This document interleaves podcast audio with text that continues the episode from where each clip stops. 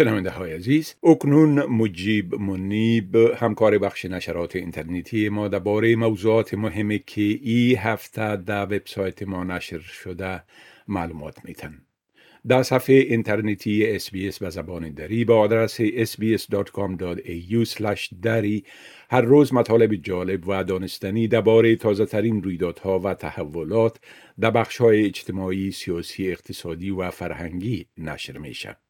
آقای منیب سلام عرض می کنم خب اولتر از همه اگر به صورت عموم بگوین که چی رویدادهای مهم در ای هفته رخ داده و چی مطالب در وبسایت ما نشر شده. سلام آقای که به شما و شنونده های عزیز. به دلیل افزایش آمار ویروس کرونا پیش بینی در مورد موج جدید کرونا و آغاز روند تطبیق دوز چهارم واکسن کرونا در این هفته چندین مطلب در مورد کووید 19 داشتیم. نگرانی ها در مورد موج جدید کرونا در حال افزایش است.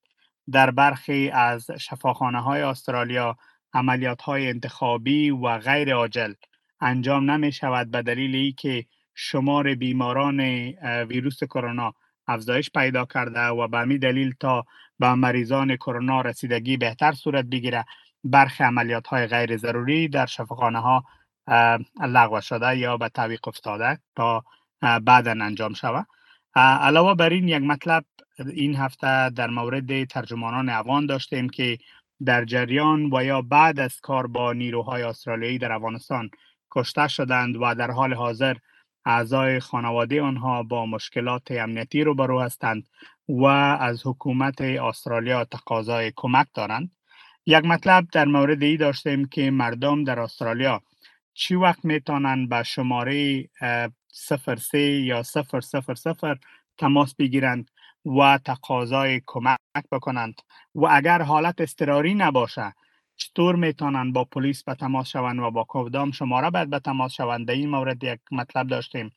مصاحبه را که با دکتر نوریه صالحی رئیس سازمان توسعه افغانستان و استرالیا در مورد سفرشان به افغانستان داشتیم و همچنان مصاحبه دیگر را که با همکار خود آقای فتح سامی در مورد ابتکار جدید برای تشویق مردم در مورد جلوگیری از الکل داشتیم.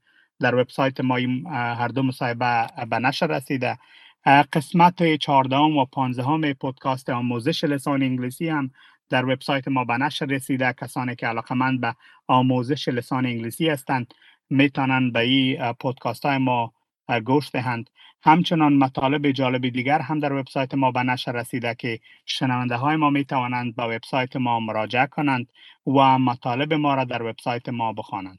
بله خب در باره نگرانی ها پیرامون افزایش موارد ابتلا به ویروس کرونا گفتین. میشه که در باره از این یک مقدار توضیحات بتین که این نگرانی ها از چی قرار است؟ بله آقای شکیب آمار ابتلا به ویروس کرونا در استرالیا یک بار دیگر در حال افزایش است.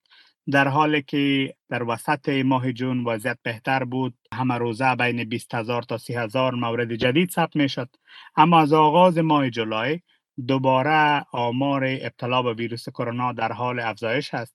انتظار می رود و پیش بینی شده تا موج جدید ویروس کرونا در ماه آگوست به اوج خود برسد.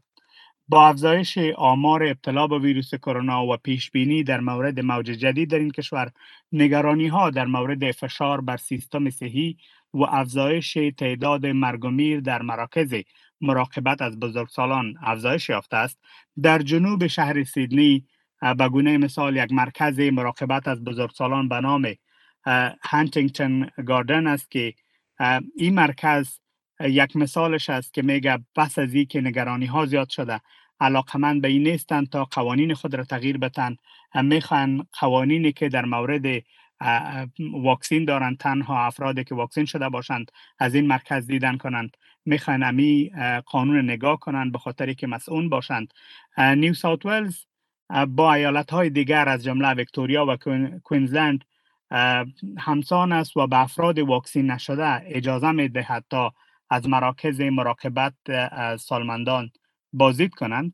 اما برخی ها خواستار قوانین سختتر هستند تا قوانین سختتر وضع شود. در حال حاضر بیش از 800 مرکز وجود دارد که در آن شیوع بیماری ویروس کرونا گزارش داده شده و مرگ و میر نیز در حال افزایش است در این مراکز و نزدیک به 100 نفر از سالمندان در یک هفته جان خود را از دست دادند آنیکا ولز وزیر مراقبت از بزرگسالان حکومت فدرالی استرالیا می‌گوید که حکومت به اقدامات خود برای محافظت از آسیب پذیرترین افراد ادامه می دهد. سیستم صحی در سراسر استرالیا با فشارهای زیاد روبرو است. در ایالت ویکتوریا نزدیک به 2000 کارمند صحی در حال حاضر به دلیل کووید 19 یا انفلوئنزا از کار رخصت هستند. به خاطر آمادگی بهتر برای موج جدید ویروس کرونا در آغاز این هفته تزریق دوز چهارم ویروس کرونا برای افراد بالای سی سال آغاز شد و حکومت از افراد واجد شرایط خواسته است تا دوز سوم و چهارم ویروس کرونا را دریافت کنند تا در زمانی که آمار ویروس کرونا افزایش پیدا کنه و موج جدید خود موج جدید آن آغاز شود در او حالت مسئول بمانند. خواست حکومت از است تا احتیاط بکنند و در کناری واکسین ویروس کرونا دریافت بکنند. بله. خب درباره نشر یک مطلب در مورد خانواده های ترجمانان کشته شده گفتین.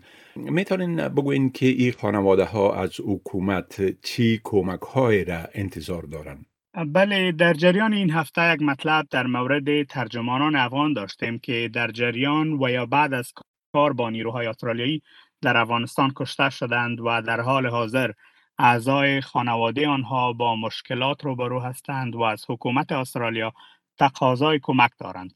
از زمانی که طالبان کنترل افغانستان را در وسط ماه آگوست سال 2021 به دست گرفتند. اعضای خانواده های ترجمانان افغان که توسط گروه طالبان در طول چندین دهه جنگ کشته شدند می‌گویند که عمیقا نگران امنیتشان هستند و خواهان کمک فوری از حکومت استرالیا هستند.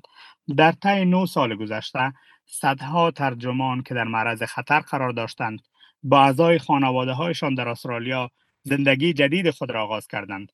اما برخی خانواده های ترجمانان کشته شده نگران هستند که به آنها توجه صورت نگرفته. به خاطر اینکه وقتی که یک ترجمان زنده باشه می‌تونه درخواست بکنه و به او و یا به خانوادهش کمک صورت بگیره. اما وقتی که یک ترجمان کشته میشه بعد از او هیچ نوع کمک با خانواده او صورت نمی‌گیره. به خاطر امی مثلا ما با دو خانواده که مصاحبه داشتیم. آنها گفتند که پس از این که عضو خانوادهشان کشته شده یکیش در سال 2011 بوده در حدود ده 11 سال گذشته هیچ ارتباطی از طرف حکومت استرالیا با آنها صورت نگرفته. و خانواده دیگه که در 2017 کشته شده عضو خانوادهشان کشته شده. این اعضای خانوادهشان هم میگه که هیچ توجه برشان صورت نگرفته. بستگان ترجمانان کشته شده میگن که اعضای خانواده خود به دلیل کار با استرالیا از دست داده. پس یک مسئولیت اخلاقی حکومت استرالیا است وقتی که اعضای خانواده خود را به خاطر استرالیا از دست دادن بعد در این حالت دشوار با آنها کمک صورت بگیره و در ویزه های بشردوستانه با آنها اولویت داده شود. سخنگوی وزارت امور داخلی استرالیا می‌گوید که حکومت به سیاست اعلام شده در 12 دسامبر 2012 متحد است که کارکنان محلی واجد شرایط که در خطر هستند با آنها ویزا داده شود.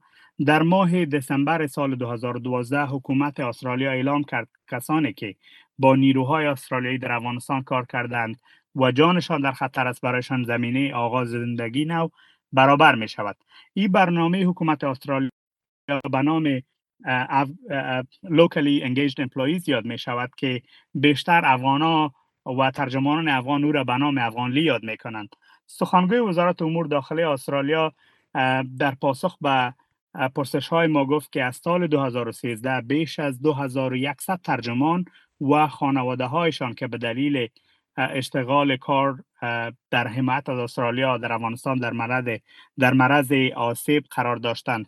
در استرالیا اسکان داده شده و کار روی کیس هایی که تانوز مردم نامدن کیسایشان در دست وزارت امور داخل است کار روی این کیسا به شدت ادامه داره سخنگوی وزارت امور داخل همچنان میگه که از سال از ماه جولای 2013 بیش از 16500 ویزا از طریق برنامه بشردوستانه به افغانها اعطا شده و کسانی که واجد شرایط هستند حکومت اعلام کرده که در چهار سال آینده برای 26500 نفر در قالب برنامه بشردوستانه استرالیا برای افغانا ویزه ها در نظر گرفته شده. کسانی که واجد شرایط هستند می‌تونن درخواست بکنن و بعد از اینکه کیسشان بررسی میشه تصمیم حکومت می‌گیره که آیا برشان ویزا یا نه بله. خب بسیار تشکر آقای منیب از این معلوماتتان و فعلا شما را به خدا می سپارم